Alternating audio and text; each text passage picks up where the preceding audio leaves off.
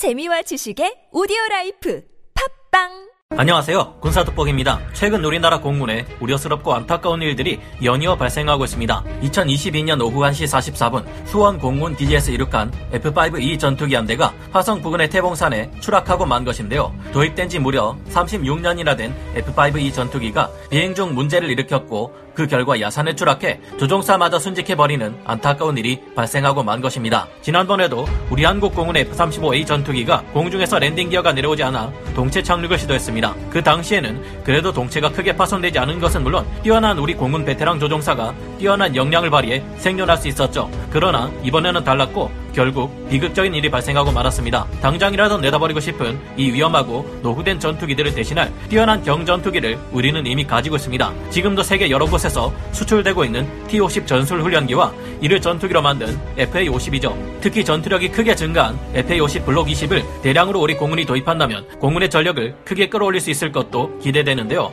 그런데 이 같은 일을 벌이기 어렵게 만드는 요인이 바로 한국형 전투기 KF-21 보라매입니다. 왜일 까요? 우리 공군이 FA-50 블록 20을 대량 양산해 노후된 전투기들을 싹 다 바꿔버리고 추가로 KF-21 보라매 전투기 또한 대량 양산해서 중국 전투기의 위협에 놓여있는 한국을 지킬 방법은 없을까요? 지금부터 알아보겠습니다. 전문가는 아니지만 해당 분야의 정보를 조사 정리했습니다. 본의 아니게 틀린 부분이 있을 수 있다는 점 양해해 주시면 감사하겠습니다. 노후된 F5 전투기를 4.5세대 경전투기 FA-50 블록 20으로 교체할 수 없는 이유 현재 우리 공군이 운용하는 F5 계열 전투기는 각자가 날아다니는 관짝 언제 추락할지 모르는 시한폭탄이라는 수치스러운 별명을 가지고 있습니다. 도입된 지 36년이나 지난 F5 계열 전투기들은 사실 매년 각종 사고를 일으키고 있습니다. 생각 같아서는 이 노후된 전투기들은 현재 다른 국가들의 무상으로 증여하는 포항급 초계함처럼 넘겨버리고 우리 군이 가지고 있는 T-50 기반 경전투기인 FA-50으로 그 물량을 대체하면 안 되나 하는 생각이 드는데요. 그러나 공군에서도 이렇게 하지 못하는 이유가 있습니다. KF-21 보람의 전투기가 전력화되는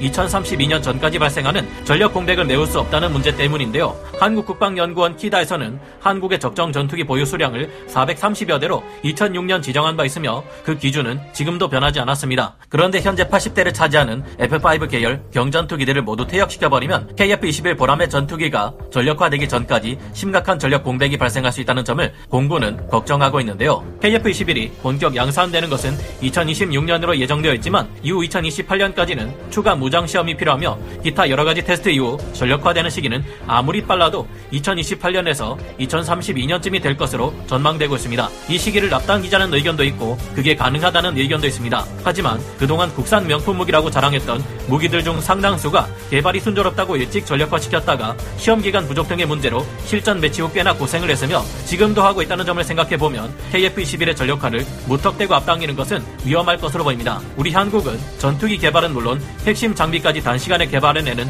대단한 성과를 보였지만 제작 경험이 풍부한 미국이나 러시아도 시제기 초도 비행 후 최소 5년에서 8년 동안 시험 기간을 거쳐 무기 체계를 전력화하고 있습니다. 그렇지 않은 곳은 중국뿐인데 그 덕분에 그들의 무기 체계 상태가 얼마나 형편없는지는 이미 여러 번 말씀드렸죠. 곧 F4 전투기들은 퇴역할 예정이고 F5 계열 80대가 퇴역하고 나면 우리 공군에는 다음과 같은 기체들이 남습니다. F35A 40대, F15EX 버전으로 업그레이드될 F15KX 59대, F16V 버전으로 업그레이드되는 KF16V 130세대, 4세대 전투기 KF16 정도로 업그레이드되는 F16PBU 34대, 그리고 FA50 경전투기 60대인데요. 즉 KF21이 전력화되기 전 우리 공군의 전투기 보유량은 326대 정도로 줄어드는 것입니다. 이 중 업그레이드 된다고 해도 4세대 전투기 정도의 성능인 F16 PBU 34대도 퇴역할 가능성이 높은데 이것까지 감안할 경우 한국 공군의 전투기 보유 수량은 고작 292대밖에 되지 않을 정도로 줄어듭니다. 우리 공군에서도 이 같은 문제를 알고 있기 때문에 미국에게 중국 구형 F16 전투기들을 빌려달라고 했지만 미국도 전투기 보유 수량이 부족하다며 이 요청은 거절되었습니다. 우리 공군이 F5 계열 80대를 아직도 퇴역시키지 않고 10년간 더 사용하겠다고 하는 데는 이런 배경이 있는 것인데요. 우리 국산 훈련기인 T-50을 기반으로 만든 FA-50 경전투기가 있지 않느냐 그렇습니다. 그런데 이상하게도 수출 시장에서도 은근히 잘 나가는 이 FA-50 경전투기를 우리 공군은 60대만 도입하는데 그치고 있습니다. 만약 우리 공군이 FA-50의 가장 최신형인 FA-50 블록 20을 대량으로 도입할 경우 F5 계열 80대의 공백을 충분히 커버할 수 있으면 물론 오히려 더 강력해진 공군력을 가질 수 있게 됩니다. FA-50 블록 20은 우리가 만든 최첨단 AESA 레이더를 탑재하고 중거리 공대공 미사일인 AIM-120 AMRAAM으로 비가시거리 교전이 가능하면 물론 보조 연료 탱크를 장착해 전투 행동 공정 반경을 늘릴 수 있는데요. 게다가 HMD 시스템과 연동되는 AIM-9X 사이드와인더 단거리 공대공 미사일을 운용하고 있어 급격한 기동이 필요한 근접 공중전에서도 뛰어난 전투력을 발휘할 수 있는 FA-50 블록 20은 엄연한 4.5세대 전투기로 볼 수 있겠습니다. 심지어 그 유명한 F-16 초기형 전투기들마저 능가할 것으로 예상될 정도인데요. 우리 공군은 현재 경전투기인 FA-50을 60대 운용하고 있으며 전술 입문 훈련기인 TA-50 22대를 운용하고 있습니다. 여기에 더해 TA-50을 20대 더 신청해 놓은 상태인데요. 고등 훈련기인 T-50 또한 50대를 가지고 있어 T-50 계열의 전투기들을 총 152대 운용하고 있습니다. 새로 도입할 것도 없이 이들을 FA-50 블록 20으로 업그레이드하기만 해도 우리 공군은 FA-50 블록 20 기체를 추가로 92대나 확보하게 되는 것인데요.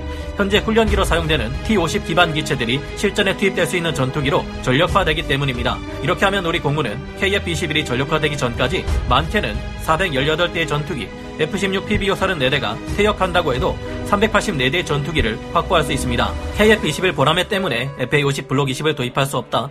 하지만 아이러니하게도 여기서 걸림돌이 되는 것이 바로 한국 국방연구원 키다가 정해놓은 한국의 적정 전투기 보유 수량 430여 대인데요. 한국 공군은 430대가 넘는 전투기를 국회법상 운용할 수 없는데 FA-50 블록 20을 152대 운용하게 되면 이미 384대에서 418대의 전투기를 가지기에 KF-21 보람회 전투기 도입 물량을 크게 줄여야 한다는 것입니다. KF-21이야말로 우리 한국 공군이 4월을 걸고 전력화하려는 가장 중요한 프로젝트인데 이 도입 물량을 줄일 수는 없겠죠.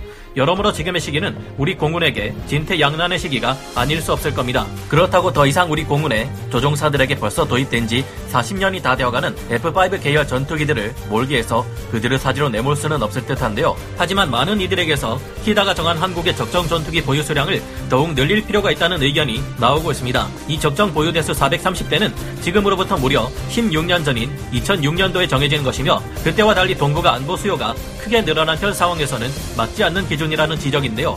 2014년 10월 22일 국내 언론의 기사들에서 공군의 한 관계자는 이에 대해 이렇게 밝히기도 했습니다. 2006년 기준은 미국의 F-22 전투기를 40대 구매하는 상황을 가정해 짠 것입니다. 북핵과 미사일을 공습하는 킬체인의 개념조차 존재하지 않았던 때의 일입니다. 우리 공군은 이후 스텔스 전투기인 F-22 대신 F-35를 40대 구매하게 되었으나 방위사업청의 평가에 따르면 F-35A는 최강의 제공 스텔스 전투기인 F-22A 랩터가 가진 전력 지수의 절반에도 미치지 못하는 것으로 드러났습니다. 무엇보다 북쪽의 탄도 미사일을 사전에 타격한다는 킬체인을 수행하려면 공중의 전투기가 머물러 있어야 하는 시간도 늘어나게 됩니다.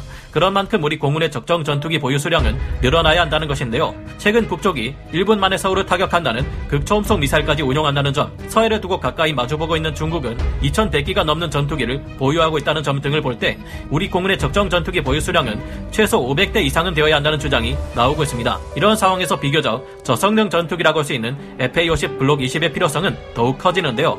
왜냐하면 고성능 기체를 일상적인 초계 비행이나 요격 임무에 투입하는 것은 예산을 낭비시키는 동 시에 기체 소명을 갉아먹는 일이기도 하기 때문입니다. 방어 임무는 로급 기체인 FA-50 블록 20에 맡기고 공격 임무에는 하이급 기체인 F-15KX, KF-16V, KF-21에 맡겨야 공격에 필요한 전투기가 부족하지 않을 수 있겠죠. 미래 시점이라 가정하고 F-15EX로 업그레이드되는 F-15K는 F-15KX, F-16V 사양으로 업그레이드되는 KF-16은 KF-16V로 칭해봤습니다. FA-50 블록 20이 평시에 가장 필요한 기체가 될 것이고 그렇다고 전시에 강력한 타격력을 유지해야 할 KF-21의 도입 수량을 줄일 수도 없습니다.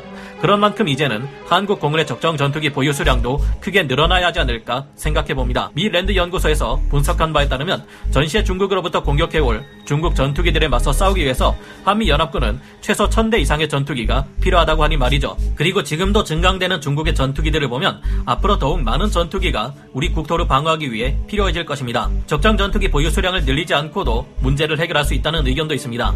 일단 FA-50 블록 20을 152대 운용하고 있다가 KF-21 전 투기를 대량 양산할 때가 되면 그때까지 운용하던 FA-50 블록 20은 중고로 싼 가격에 다른 국가에 수출하자는 것인데요. 하지만 KF-21이 나오기 시작하는 시점에서부터 대량 양산이 이뤄지는 짧은 기간 동안 우리의 중고 FA-50 블록 20이 수출되어야 하는 전제 조건이 있는 만큼 아무래도 약간의 우려마저 들지 않는 것은 아닙니다. 물론 FA-50 블록 20을 원하는 국가는 굉장히 많지만 어떤 변수가 있을지 알 수 없고 지금도 중고인 FA-50이 그때쯤에는 노후되어 수출에 불리하게 작용할지도 모르니까요. 만약 이 모두가 성공한다고 해도 결국 한국 공군의 적정 전투기 보유 수량을 늘리지 않으면 안 되는 이유가 있습니다. FA-50 블록 20을 대체하게 될 하이급 KF-21 전투기가 일상적인 초기 활동에 계속 동원되어 유지 보수 비용을 증가시키게 될 테니까요. 아무래도 한국 공군의 적정 전투기 보유 수량이 늘어났으면 하는 바람을 가지지 않을 수 없는 것 같습니다. 여러분은 어떻게 생각하시나요? 마치기 전에 순직하신 우리 공군 F5 전투기 조종사님의 명복을 빌며 부디 좋은 곳으로 가셨기를 빕니다. 그리고 이와 같은 슬픈 일이 이제는 다시 일어나지 않기를 바랍니다. 오늘 군사 돋보기 여기서 마치고요. 다음 시간에 다시 돌아오겠습니다. 감사합니다. 영상을 재밌게 보셨다면 구독, 좋아요, 알림 설정 부탁드리겠습니다.